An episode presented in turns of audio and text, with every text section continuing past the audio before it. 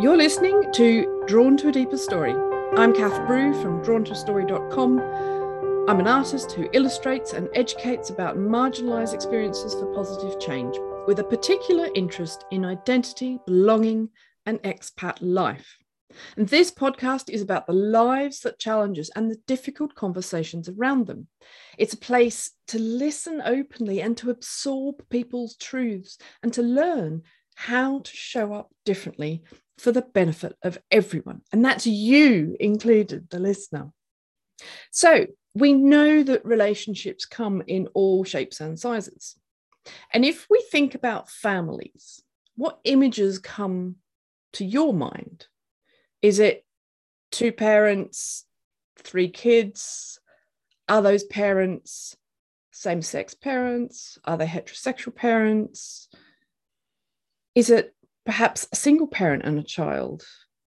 Or maybe your idea of family is a grandmother and a daughter living together, or adults with adopted children. Maybe it's a man with a trans partner and their kids. So when I said to you, if we think about families, what did you see in your mind's eye? Whatever came to your mind shows you what you consider to be a typical family, because we see the world through our own lens. And most often, that lens is a heteronormative idea of family. Did any of you see a polyamorous family? Did you know that 4 to 5% of people living in the United States identify as being poly? Now, 4 to 5% can seem quite small, but that actually equates to 17 and a half million people. And in Australia, it's roughly 2% that still translates to a lot of poly individuals and families who are out there.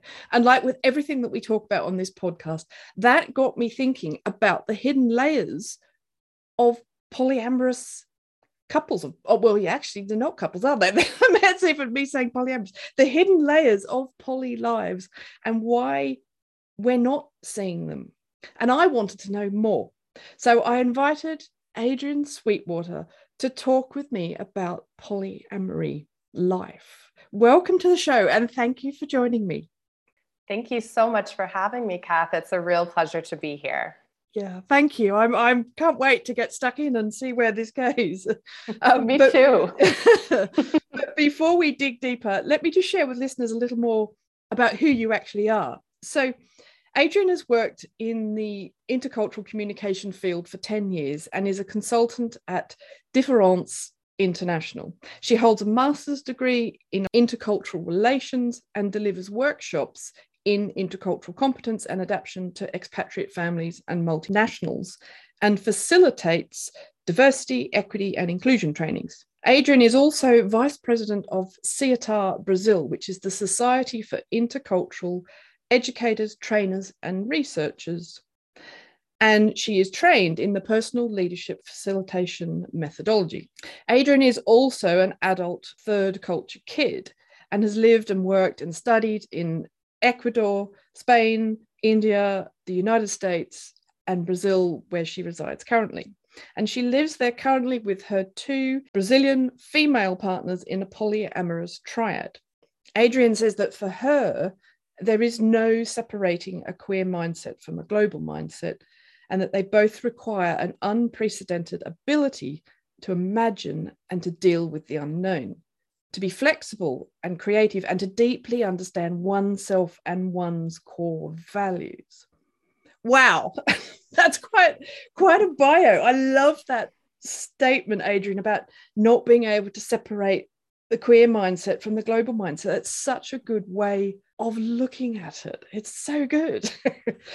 oh, thank you, Kath. I never thought of it that way. And I just love that and that similarity. And for me, queer is such an interesting word because historically, as you know, for so many, it's been used as a term of abuse. And there's a lot of people that are still mm-hmm. quite sensitive to it.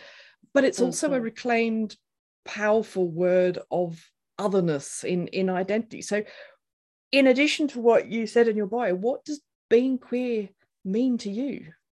Yes. Well, I love getting to put that last paragraph in this bio because that usually doesn't get included uh, for the work that I do um, most often. So that's a real pleasure to kind of explore this other mm. part that's of course integrated with everything. Mm. So, yeah, that queer is such a complicated word with a very complicated history, but it has offered so much possibility to me and ha- is one that I have found fits my identity the very best mm-hmm. possible way. And I feel very, very privileged to have come out in life as queer in college when mm. we actually had a first group of students able to study queer studies. And that was a yeah. switch from LGBT studies. Mm. So we got to really, you know, get in the the academic terms and weeds and while we mm-hmm. are also coming out for ourselves and to me it's this you know the the term queer is this great umbrella that covers so many other identities mm. and offers a lot of possibilities and it really it fits me the best in part you know my first adult relationship was with somebody who identifies as trans or genderqueer. Mm. And so I never really felt like the term lesbian was going to fit for me. Um, also, because I have a, attraction to more masculine presenting partners mm-hmm. or people who have gender identities that are a little bit more fluid. And occasionally I'm attracted to a, a straight cisgendered man, yeah. but not so much for longer term relationships. That's mm. been not so interesting to me for about 15 years now. Mm. um, yeah, so it's just I, what I like about queer is it's really all inclusive at this point in our mm. history, and uh, sometimes needs an additional explanation, but allows for more possibility. Yeah, and was there any reason that you, you identify more with queer than say something like pansexual or or like there's so many out so many terms these days that I hear some straight people who really want to be helpful and trying to understand, but they're like another term, like I don't understand. yeah. so how does that how's that differ for you? What what is it about queer that really makes you queer as opposed to pansexual? Uh-huh. That's a great question. We sort of tease in the, the diversity, equity, and inclusion field that there's this like alphabet soup that's never ending, right? Yeah. Of new terms and new, and that's that's great. I think language is so helpful to describe differences. Um, mm. Sometimes we can kind of fall in those pitfalls of being worried about using the right terms so we mm. stop talking yeah you know but yeah i guess queer to me also has this a little bit more of like a political mm. stance mm. it's a bit um, edgier too isn't it yeah yeah i like how it sounds i'm a mm. i'm a big fan of that i think frankly yeah i don't you know pansexual i don't know it just i, I also that that the term of having sexual in there I, mm. when i can say i'm queer that um it feels more all encompassing to me and more it, it, fits you know yeah it's like a nice nice yeah. pair of shoes absolutely right. and i i really like queer and i like not having sexual in there because it it just removes those assumptions by people that every it's all about sex anyway like the yeah. like as a as a lesbian it's like well i don't care who you go to bed with. It's like well it's not actually the point. It, it that's one aspect of a very large identity of what it means to be yes. a gay person. Um, yes it's not actually all about the sex. That's, no uh, exactly. Yeah exactly yeah. exactly. So while we're on uh, terminology um, I wanted to ask you for a very basic definition of what is polyamory and, and what does it mean to be poly, as they say, because I was very mm-hmm. interested that when I Googled it just to see what happened, everything came up about polygamy. Mm-hmm. And there was mm-hmm. very little mm-hmm. on polyamory. So can you just give us a, a 101 lesson on what the differences? Oh, yes, I would be happy to. And I should also say I certainly don't assume to be an expert at, at by any means in, in the field. And so I, a lot of it is me learning as we mm. we go in life. But yeah. my, you know, what I the the term polyamory and how I understand it is recognizing that you are somebody who can love more than one person at mm-hmm. the same time and that polygamy is very specific to the institution of marriage mm-hmm. so you if you are actively practicing polygamy then you are married to multiple people. Okay. Whereas polyamory, similar to queer for me, the two are very connected in my own identity, has just a wealth of possibilities. So you were chuckling about, you know, couples being poly, but actually, a lot of couples identify as being poly or polyamorous, mm. although they would identify perhaps there's all these like structures, you know, like relationship structures you could have. And mm. many couples will identify themselves as their significant other or primary partner, but yeah. that they have certain consensual mm. understandings mm. about non monogamy. Yeah that they practice that they've agreed on for their their own relationship. So so while it sounds funny to have couple and and poly together, actually the two can go together. yeah, it, it can work really that way, can't it? And and I guess it comes down to, yeah. as you say, it's whatever that contractual agreement is between you both, that emotional contract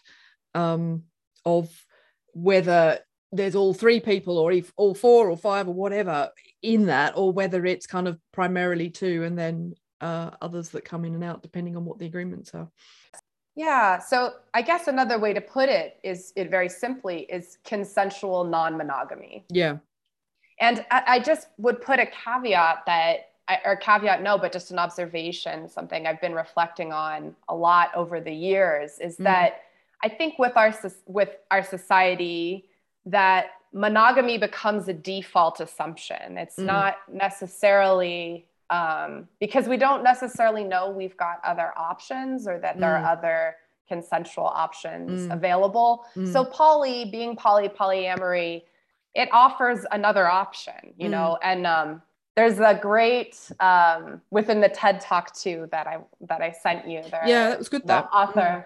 uh huh. He has this great phrase of um, you know your thing is not my thing but your thing is okay so mm. i as somebody who identifies as poly i don't have any problem with monogamy for other people. Mm. i just know it's not for me. Yeah yeah yeah. yeah. That it's interesting you you bring that up because in that one of the things i loved about that um that video and i'll put a link in it to the show notes so that people can um watch it because it was very good um where he said like whatever your thing is it, it, it doesn't matter but it's your responsibility to choose it. Mm-hmm.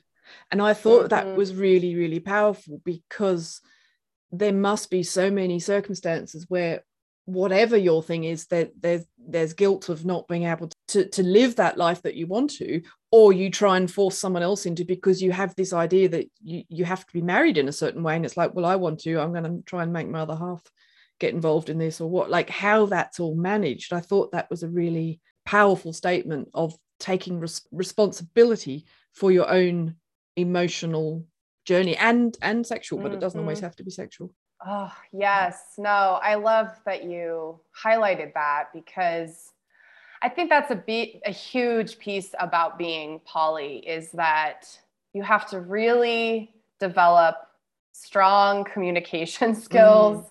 and be responsible to yourself and then to your partners mm. as well constantly and so um, like a lot of people when they first hear about our triad and i talking about terminology i i prefer the word triad to thruple yeah. just because i like how it fits better for for us. Yeah. I just think um, of chinese triads when i heard it. But I but but as you explained to me from the the Portuguese word, it actually fits much better. So yeah, yeah, I just yeah, in, in Portuguese it's trisal mm. and it's closer to triad. And to me it it sounds more stable. Mm. Like a tri like if you think of a tripod. Yeah. Uh, and that's that's where I go in my mind. Mm. So I I prefer it than thruple, but mm. we're you know, but but that's when people first hear about uh, our triad or me being in a triad, they're like, whoa, that sounds so complicated. You know, it's, mm. uh, I have enough trouble with my one partner or yeah. enough complications. And I would just say to that, um, yeah, when you have more people, there is more complexity. Um, but I think it also demands a level of honesty mm. and responsibility and communication that you know you really can't get away from no yeah so and, but also that must be really satisfying operating on a level of honesty and truth and in in being in touch with yourself and authentically you like having to communicate on that level and not being able to necessarily sit and stew on something in a corner if you wanted to. I'm sure that still goes on, but yes, it does. Yeah, you know, some days, some days it is really satisfying, and some t- days it's just a, a, huge pain in the butt, you know. um, but I, I do think there's kind of an addition. It's like if you know, people have talked about romantic partners being like a mirror to who you are you mm, know when you're mm. when you're live live in too yeah. particularly but anybody i think you could even say that about a close friend yeah. who you really trust you know you you you kind of have this expectation that you'll be able to get a, a mirroring back of what you know getting feedback and mm. when looking at yourself in a different light and yeah sometimes that can be like really tough like yeah. oh yeah. ouch that hurts a little bit but um, but I do think it kind of demands a level of personal growth that is often very fulfilling and mm. and um, it has for me it has this kind of like you know when when I'm getting that from two different people these multiple angles it's uh it's a push to really continue evolving mm. as a mm. person yeah know? yeah it, it's it's always good to look back on growth and think that it's satisfying but at the time you you don't want to be in growth per se. I'm using air quotes because it's pain in the ass. Like yes. horrible, but but you enjoy the the results of it often after. Yes. Yeah. No mud, lo- no lotus, right? Yeah. exactly. Um, you touched too on friendships because that's something I I wanted to ask you about. That like we know that it's possible to love people in different ways, and that how healthy it is to have different types of love and to not get everything from um, a partner or or even two partners like but but from let's say let's just do the binary so that we know that there's mm-hmm. um we need more from than a partner but it got me thinking about romantic love and that being a social construct and how not all couples have sex i mean we we know there's mm-hmm. asexual people and there's there's also aromantic people like that that are everyone forms these relationships differently. And so if there's like romantic couples who don't have sex but then you can have a level of love for a friend that is a level of mm-hmm. intimacy that's that's emotionally intimate relationship what is polyamory then? How does that differ from polyamory if you don't have to be sleeping with someone to be in relationship so to speak? Mm-hmm. does that make sense? Yes. No. Great great question kath so, one thing that to me, the poly community has given a lot of helpful languaging to different types of love and emotion and feelings. Mm. And frankly, I'm still learning a lot as we go with this. So, mm. what I, you know, what I hear you're kind of talking and asking about is that platonic. Mm. Or, or when relationships can start to move more platonic or just have less sex, which is also really normal, right? Mm. Where that happens over time um, and you have what the poly community calls new relationship energy or mm-hmm. NRE. I just mm. love this. There's um, uh, Minx, who's the host of another podcast called Poly Weekly. Uh, I, a lot of these terms I have gotten from listening to that podcast, which I recommend for all of those looking to get more informed. Mm-hmm. Um, and so, yeah, it's it's what do you do with that? I, part of it is about just acknowledging that there that different types of loves exist. Mm-hmm. Yeah, that you have different emotions and energy and connection with different people, um, and and that those are all valuable. Those mm. are all valid and and and the other question that they ask a lot on that podcast that I was that I love is is the relationship that you're in or relationships does it help you be you know a happier healthier person mm. in it than outside of it you mm. know or mm. or on your own so to speak mm. or so that's um a reflection and i i so i came into our triad um, with my two partners who are both named Mariana. so there's two Marianas just to make it that much more confusing. It looks like that's either and, easier or more confusing. I'm not sure which. exactly. And um, they had been they had been together for nine years when I uh, joined our mm. and when, when we became a triad. And yep. so I think a lot of our first year and a half of our three years together as a triad was a lot of the new relationship energy of mm. how how are we move you know they had to move from being uh, a couple mm. to now a triad um, it was all of our first experience with this format of of polyamory which is we're basically a closed triad so the three of us um, and we're a closed equal triad. When i say equal i mean nobody has there's no primary relation dyad in our triad. Because i know that's something that often is talked about in the poly community is if there's an existing couple and someone comes in it's there's always the mm-hmm. assumption that that person's going to be the one that goes out if anything goes wrong because there is the coupledom but actually it doesn't have to be like that does it? Right exactly. Um, yeah and i got questioned about that a lot early mm. on from outside people who didn't really know our dynamic or hadn't seen us together um, but from the very beginning of our relationship, it was very clear to me that we all wanted to be on an equal playing field, that the so to speak, the couple of the two Marianas, as as we know it, yeah, died. That relationship is was over. Doesn't exist anymore. Yeah, exactly. Mm. Mm. It does not mean that they don't have a really beautiful, important history together because they yeah. do. And that is a part of our dynamic and, and their dyad mm. dynamic. Mm. Um, but it they stopped seeing themselves as a couple yeah. as we became more serious in our triad relationship. Yeah. And I remember um, the Marianas are not married on paper or they never had an official ceremony or mm. anything, although they did wear uh, rings mm. to sort of symbolize their connection. And at a certain point, I, in the first year of our relationship, they said they both kind of looked at each other at one point and were like, yeah, this mm. ring thing, it doesn't really make sense anymore. No, and no. they just kind of they're like, yeah, yeah, okay, and took it off and, yeah. and, said, you know, that was a great moment. But yeah. this is this is another really beautiful part.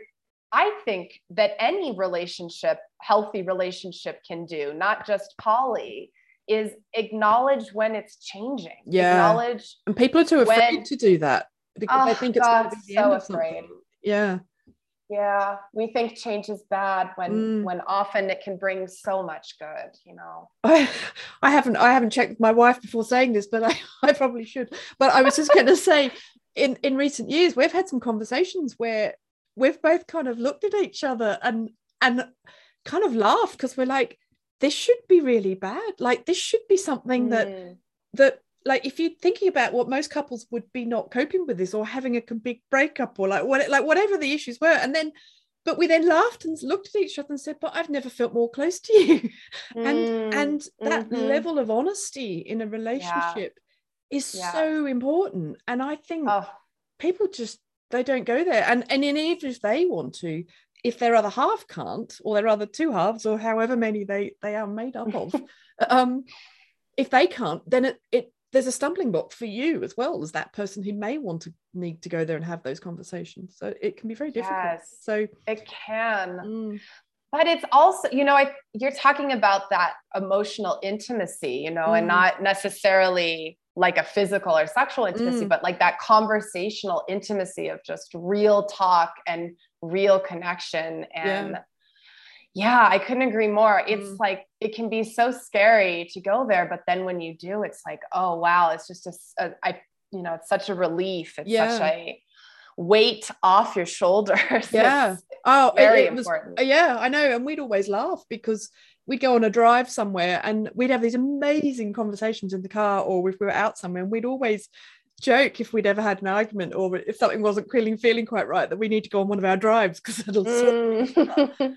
um, but but that that brings me back to this idea of i guess it's just my own exploration of trying to understand the, the details of what polyamory is because that particularly for women as well i mean for, for men as i guess as well but but i can only really talk as a woman that that level of, of emotional intimacy that you have with with a close female friend and mm-hmm. that it just fascinates me where all these lines are between just platonic love like polyamorous love like different all those different kind of loves and how it all works. And it all can work fine. As long as you're all on the same page it's it's no problem.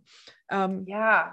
but yeah. just that that level of intimacy in friendships because and I don't want a partner to be everything because I'm mm-hmm. my attitude. And I think this is maybe this is a poly kind of attitude I don't know but my attitude is that there's me and whoever is in my life is about adding to my life. You you can be a couple you can be a triad but you are the core of your life and you have to do what you need to do. And whoever yes. comes in adds to that not necessarily complete you if that makes yes. sense. 100% yeah and Kath, you bring up a really good point which is another piece of poly identity that you can have either you can identify as poly or have a poly mindset but not be acting mm. not acting out poly you can mm. be in a monogamous relationship and to the contrary you can also be a monogamist but kind of trying out poly yeah. and acting out poly and seeing how or if it works for you. Yeah. And I think, you know, I was reflecting for myself. I think I've always had a poly identity mindset, mm. so to speak, even though I've been in closed relationships and monogamous relationships. But I can remember back, you know, ever since being in high school that I this idea of kind of yeah one other person like fulfilling all mm. of your needs uh, and desires and wants mm. just mm. seemed pretty ludicrous um, and i also recognized pretty soon that part of my sexual identity is that i don't have to necessarily have an emotional connection with somebody to have mm. sex with them um, and as a as a woman that's not very radical. totally, that is very radical yeah we're not allowed is, to believe that. Exactly. It's so sad you know and that's where the like mm. slut shaming stuff yeah. comes in and all of this really icky yeah. you know patriarchal whatever yeah. um, and, and, women's bodies shouldn't be enjoyed all that kind of stuff that yeah, yeah exactly. Yeah. there's a whole you know that's a whole another a whole another podcast. Yeah absolutely. Have you read um the ethical slut? yeah so i read parts of it mm. years ago when i was in college and exploring poly for the first time i guess when mm. i came mm. across the languaging and it's such a great mm. yeah it's kind of the the the staple i was to say the bible the bible exactly i almost said it too and then i was like oh you know but I do. Yeah, i'm right. gonna say it great thank you. you said it i'll agree with because i because um a friend mentioned it to me and said it was an interesting read and i mm-hmm. It's not i mean i've always been absolutely a monogamous person and mm-hmm. and so i was curious to see what this said and i it really got me thinking mm. because mm.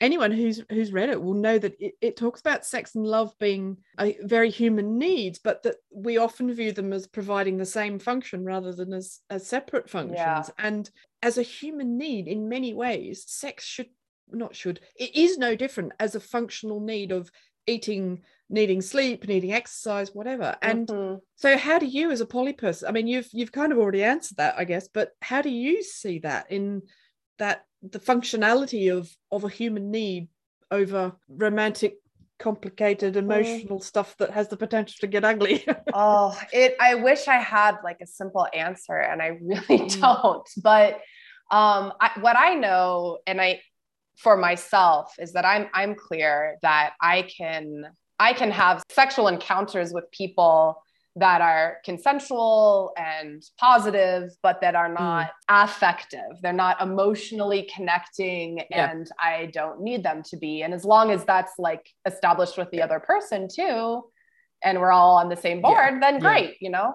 One of my partners, I believe, would identify as demisexual, which the way that I understand it is that she really needs to have the affective, emotional, relational connection with somebody uh, in order mm. to have sex with mm. them. And so, sexual or like casual yeah. sexual encounters aren't very positive for her. They're not something that she would seek out or that she you know mm. that's that's a so yeah it's we, more complicated yeah. exactly exactly it's more complicated and that's a, a, pretty big difference between the two of us that we have had to navigate off and on in our and they're still navigating to be frankly i don't think you like there's no some, there's some things yeah. you don't ever like come to consensus about you know you just kind of well and also uh, uh, with monogamy there is that assumption that there's you hope that there is just the two of you um but but that talking about what you've just said it, it just makes me think about jealousies and all that emotional stuff that comes into play and how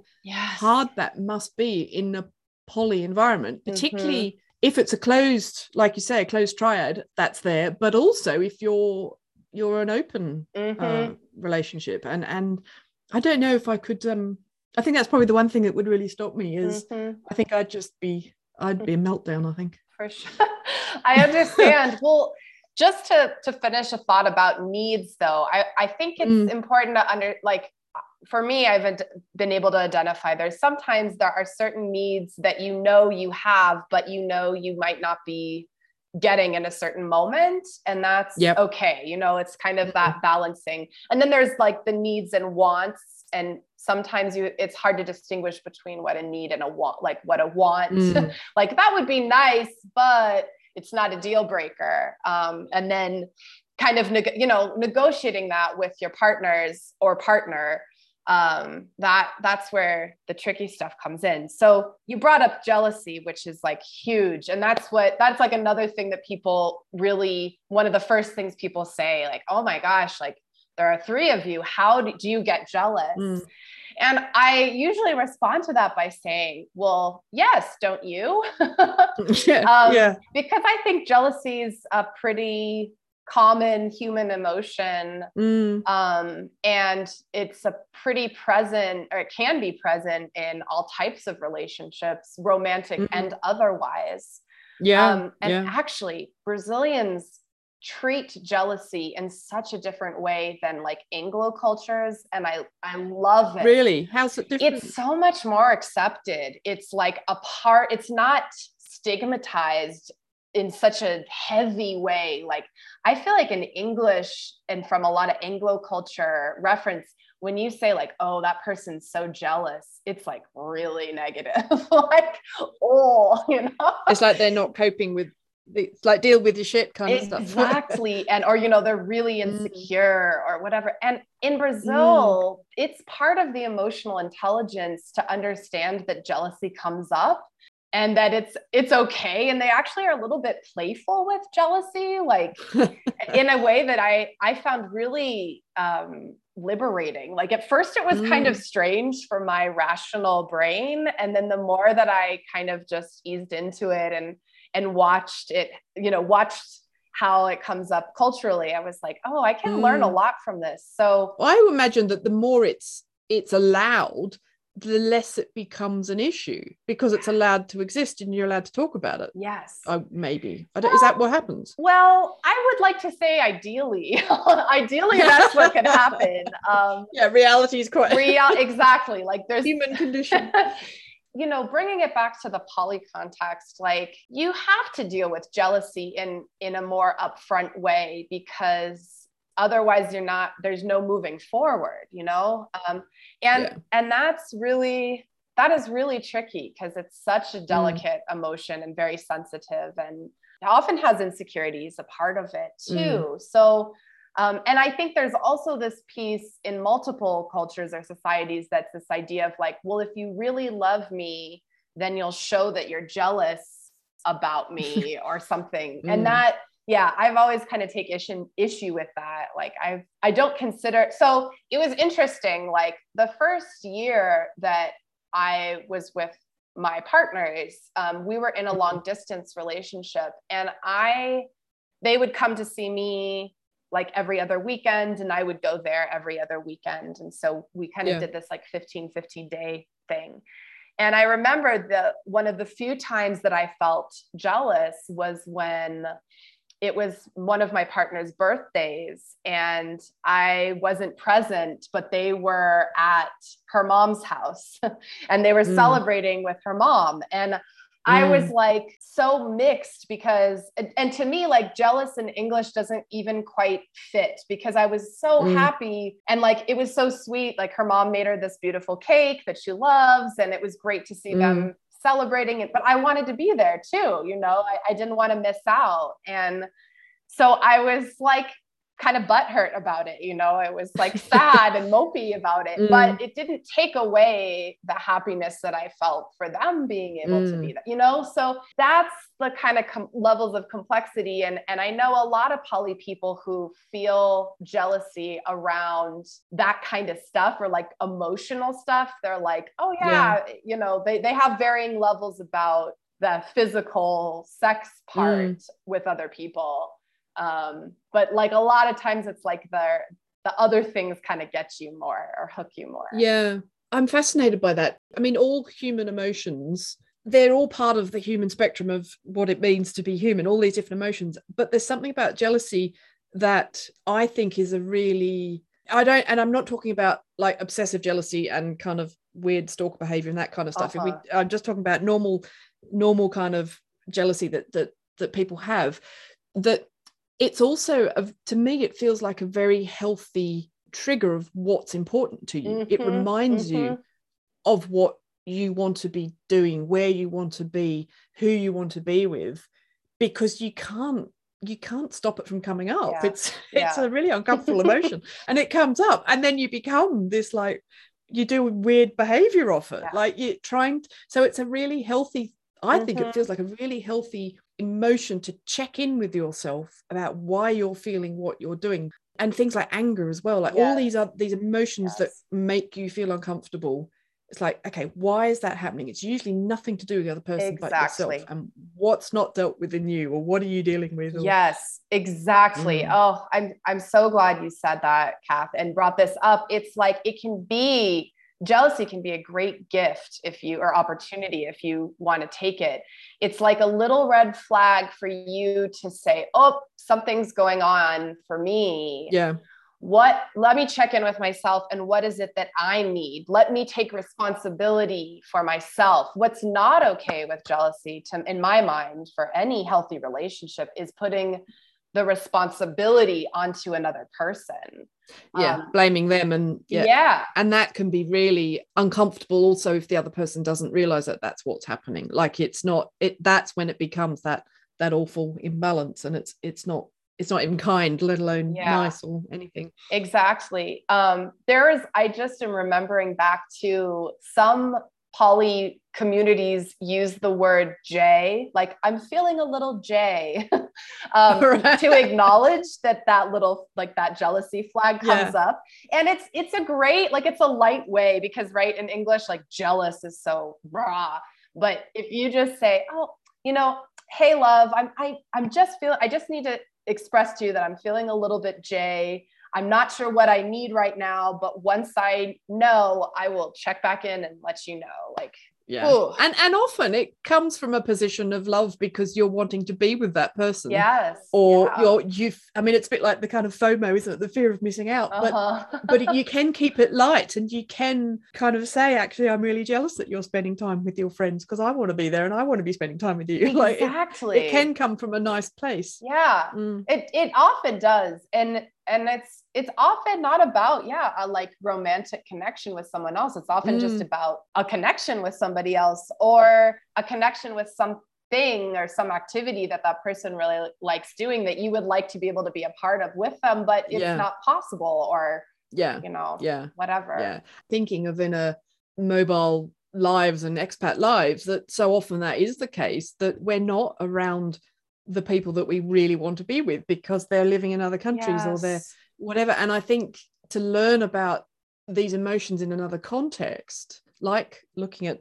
polyamory, it's actually, in a weird way, a really good way of looking at uh, if we're not in polyamory relationships, how that actually impacts our own lives and, and looking at it in a different context to give us some more insight into what we might be feeling about our own lives or, mm-hmm. or what we're involved mm-hmm. with. Oh, absolutely for me, listening to you talk, you you seem like there's a, a, a quite a lot of intersectionality of like same-sex relationship polyamorous relationship tck mm-hmm. um different languages. Like how how do you package all that together? Like how do you actually identify if you can? Uh-huh. no great question. Well i it's such an ongoing process right? But um yeah i i guess to me this this piece and what i wrote about in the bio of for me having a global mindset is very mm. interconnected with having a queer mindset is mm. that you don't use one point of reference as the correct or only point of reference. So mm. that's true with relationships, that's true with culture, that's true with values, that's true with mm. language, you know. But it's tricky because at the same time, you got to maintain what's important to you and discover that and mm. identify with that. So, yeah, it's been quite a journey for me. like, admittedly really value a lot of self-reflective time a lot of mm. meditation mm. a lot of re-evaluation to be able to stay connected to like the core of who i am so mm. you know as, as a very small example i know that being in nature and being active in nature whether that's hiking or biking or camping or just being you know sitting under a tree for a while is like essential to who i am like i need that to feel happy and to be happy yeah um yeah. and i try to seek that out wherever i am living in the world and whoever i am with that's become something mm. that's been important non-negotiable exactly kind of, exactly yeah. it's become a non-negotiable with my relationships um and friendships too frankly like not just mm. romantic mm. but like well eh, I don't know. I think you have different levels mm. of friends, but with the deeper, the, the more like, you know, intimate friendship. Yeah, absolutely. Like, no, I agree 100%. Yeah. yeah. Yeah. Um, however, it's like also looking at the needs thing. It also really, really mattered to me to live in Brazil and to establish myself in Brazil. And um, and that meant living in Sao Paulo for two mm. and a mm. half years, which is mm. a very dense urban, you know, it's like amazing place it is it, it's amazing exactly it's amazing but it is not that nature no i was gonna say it's like concrete concrete jungle yeah yeah so i mm. think that but it's not you know it's like it's that that horrible expression of you don't want to throw the baby out with the bathwater like mm. I, I mm. think i almost you know I, if i had had a very sort of binary mind or black and white thinking, I might have said, oh, well, I don't think I can be happy in Sao Paulo because of the lack of nature. Mm. And so I'm not even going to give myself a chance to live there and figure yeah. that out or experience yeah. that, you know? Yeah, you shut down any opportunity for a new insight by just deciding it. Yeah. yeah. Yeah. And so that's, and I'm so very glad I didn't, you know, things as things would have it. I've been able to now integrate and incorporate like international living and particularly my, my new, my roots in Brazil with like other aspects of my life that are so important. Um, living in a queer triad, and getting mm. a lot of nature time, you know? Yeah. Um, yeah. So yeah. it's funny how, yeah, I guess I, I don't know if that that translates well in terms of, but to me, that's the primary thing is like it's this kind of commitment to being queer minded and globally minded to me is mm, like this mm. commitment mm. to not letting one perspective overtake another or one yeah. always holding and making space for multiple opinions yeah. and perspectives yeah and, and, yeah and values yeah. yeah yeah i think that's really exciting and i i think that also leads for a an adventurous life mm. in that you that to me is is like the key to happiness as well is that there's always opportunity there's always space to explore and view with an open mind it's like there's not just this option or that option mm-hmm. it, it, it's a sense of it gives you a an outlook and a perspective but it also gives you a sense of self that doesn't limit you because anything is possible. Yeah i just wondered whether you change how you talk about your identity in different contexts because oh, of yes. Every day. Yeah i mean it can be different but also are there core ones that that stay the same therefore? I'm just interested at what comes out when really yeah that's oh god i we could talk about identity forever it's such a rich topic and uh, so worth exploring more and I have a friend, a very good dear friend of mine, who's also queer and also globally minded. And mm. when I we went to college together, he lives in Spain with his partner and their son. And when I first came out, he was like, Adrienne, you have to know that you never stop coming out. You mm. are going to be coming out for the rest of your life. And yeah. was that you coming out as as poly then? That was me coming out as queer. So that as queer. Yeah, that was okay. me having my first relationship with another woman and mm-hmm. exploring this identity in college. Um, yeah, and he's right. You do. Oh gosh, yeah, you know, you know, and every that, every day, several times a day. exactly, and in different ways, and that has also changed for me because, like, I will often when I'm meeting somebody new here in Brazil in business settings, I rarely come out as any I rare my sexuality is not a part of an identity that I put in the forefront at all with my with my corporate work. Like it's not. I tried that and I suddenly seem to be talking about it all the time. Yeah exactly my whole work. Well you kind of have to yeah I think you visibility as well exactly exactly. I let like my international identities step forward mm. a lot more. I, I let my global mindset and these other pieces like multilingual, like those are what are in the forefront during my day-to-day work. And that was every now and then, like I, I feel comfortable coming out, but depending on the circumstance, but it's not really, it's not really like the focus of the of the work that we do. So, but when I'm like getting to make a new friend and I think that I'm gonna want to you know, like have them be a part of our lives, then I kind of test the waters by talking about I first just come out using she pronouns with my as a partner. So I'll say, yeah. And I love it since since they're both Mariana, I'll just like I don't feel like I'm. That's the easy option. It's great. I just say, yeah, you know, my You're running Mariana. You're running scared, yeah. right? And it's great. And then That's I, so funny. It is. It's a trip, you know. And I'll wait to see the reaction because I think, well, if they're already going to react poorly to yeah, the, the my partner being going to go well. Exactly. Then the next part, I don't even have to go there, you know? No. and, and sometimes that's hilarious. Yeah. Sometimes with the first encounter, oftentimes we're not like that's the other thing about poly you always have these like agenda problems you know like mm. like we're all very busy people with our own jobs and our own hobbies and so like how do we actually make you know we have to like yeah make our, time for each other right yeah. and so sometimes like only one of them will be able to come to a first mm. social thing. And if it's like, yeah, if it's like somebody who's a newish friend, anyways, then I'm like, yeah, that's fine. Just have one of them come, yeah. see how it goes. And then if we're like, oh, yeah, this is somebody we really want to get to know more, then I'll be like, okay, we'll so, go the next step. Exactly. By the way, I need to tell you more about our family. There are. Do they then look around the door and say, how many more are coming? Are there more than three? no, they're just three. yes, but oh my gosh, we have gotten that. That is funny. Yeah, that is funny.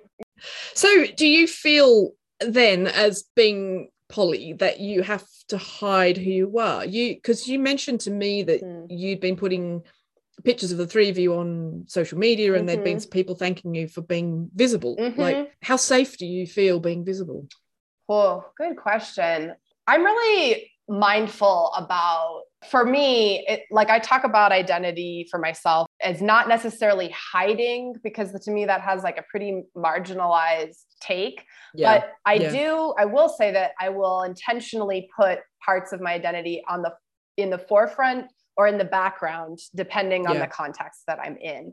And that way, it's like I get to choose, you know, it's mm. more empowering. It feels. Nobody needs to know. I mean, yeah. I, I, think this is the thing. Uh, there's a lot of people saying, well, my relationship, if I'm a straight person, it doesn't come into my work. So why should it come into your, to you? Don't need to tell me. And I'm like, mm. the people assume that I'm heterosexual. Right. So it then you have to sit with that discomfort of do I correct them? Exactly. And do I feel uncomfortable? Is that okay? yeah. If I don't, do I feel like I'm lying to myself? Does it matter? I mean, you know the, the Oh yes. conversation that, oh yeah. that goes in that goes in your head. And there's another whole level of complexity. So if you are in that that space where someone assumes, what's good advice for Mhm. people who might be on the receiving end of putting their foot in it accidentally and and what what do you want people to say if when they know So, you know, so a few parts, right? You kind of have to break it down. Like, Mhm. firstly, just to acknowledge that, yeah, it, it's very trying for people who are in like disadvantaged positions to just Mm. like constantly have that, you know, be assumed straight or be Mm. assumed whatever. That's not the case. And it, it weighs on Mm. you. But like, we also Mm. have days where we just don't want to deal with it and don't want to get in there. Yeah. And, and that's Yeah. totally fine. And then You other days, blend Yeah. exactly and then other days Mm. where it's like actually you know it it's my Yeah. female partner or actually i Mm. have two female partners and and that's totally okay i think just having that permission to know that we we have that and then yeah yeah so then like when i do make the choice to talk about having two female partners and being in a triad the best way to have somebody receive that information is to really acknowledge it like to look me in the eye and validate validate properly. exactly Yeah. exactly to be Mm. like oh yes i i hear you you know in some ways Mm. so i had this the other day in my yoga class and we're still kind of getting to know each other because it's just started at the beginning of the Mm. year I finally felt comfortable now that I've been going for three months. We came up in conversation. I was talking about one of my partners. There was a guy who asked a question about her, and I said, Yeah, there's actually two of them. There were Mm. three of us. And he said, Oh, like polyamory. You all are in a polyamorous relationship. And I said, Yes. And that was perfect. You know, he Yeah. just looked me in the eye, asked if it was a polyamorous relationship. I could confirm. And then we went on to our yoga class. You know, it was like, thank you. That that was perfect. from like coming out myself the sense of satisfaction of knowing that it's not going to get complicated like yeah. i'll talk about my wife and they'll just instantly say oh well, what's her name what does she do and they just go with it and it's so satisfying yeah. that you're not again having to explain and Uh-huh. Exactly. Talk about who you are when it's not really what you would be doing normally Exactly. And, you know, I think too, it's normal to have surprise reactions or, but it's not like, I think it's important for the receiver to know, like, that's not really the place to mm. express your surprise or, like, Mm. oh my gosh, like, how on earth do you do that? Like, there are three of you? Whoa, I could never do that. Like, that's not really something that is about me. So, you know what I mean? Yeah Um, that's your stuff you yeah, it yeah. It's in that initial moment, you know, like once we develop some, you know, connection, okay, let's get into it, sure. But like when I don't know you, mm, no, thank you, you know.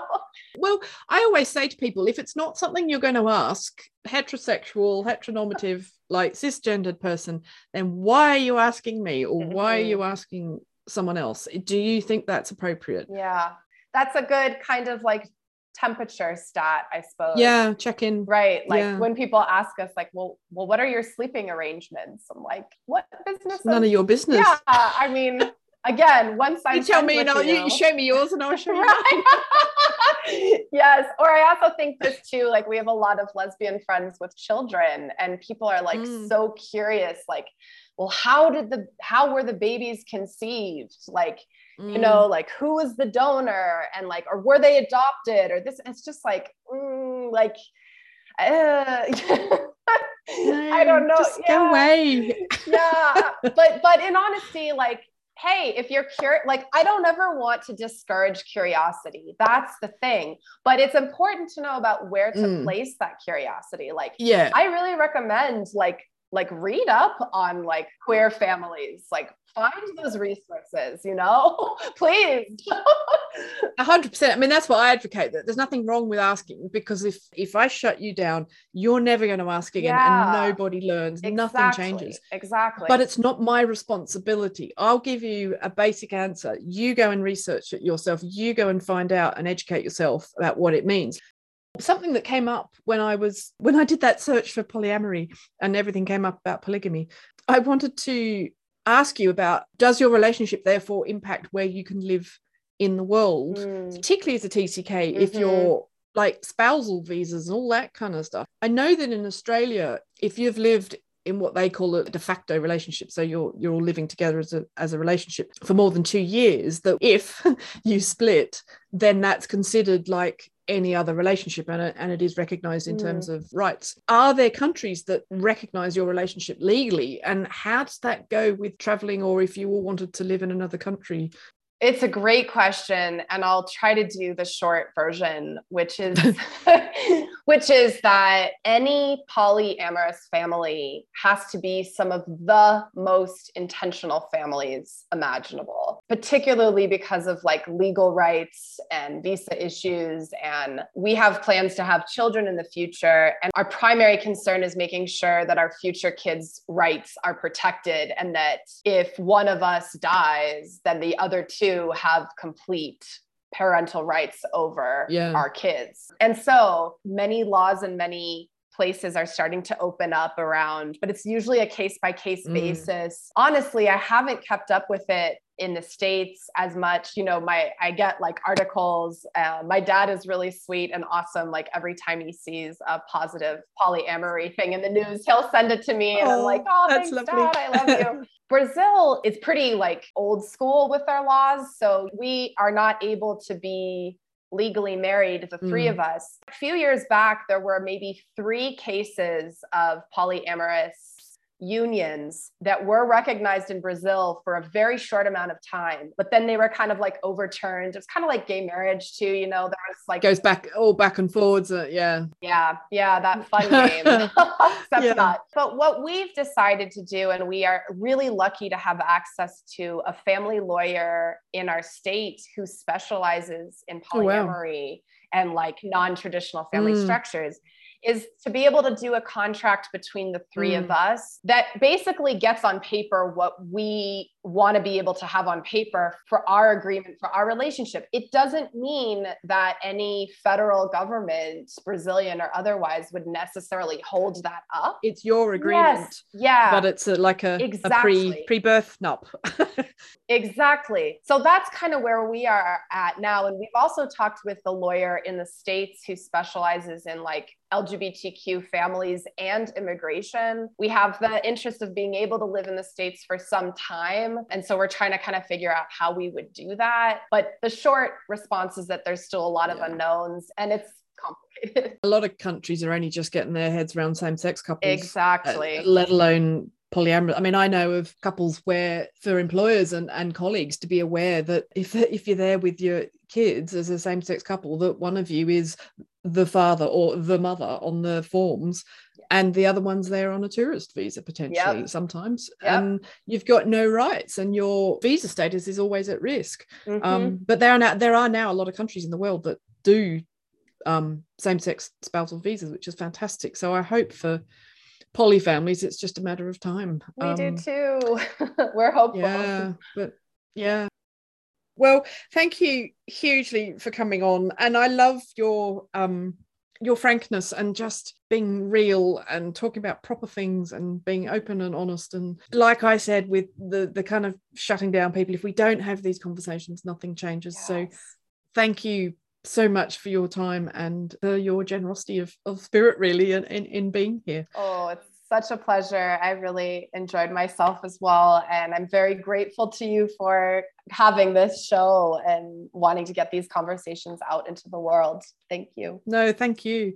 So, if people uh, have any questions or might need some help or mm-hmm. just want to know more, how can people find you on social media? Yeah, so I'm on both Facebook and Instagram, uh, Adrienne Sweetwater in Facebook, mm-hmm. and my Instagram tag is a Sweetwater, one word. Okay.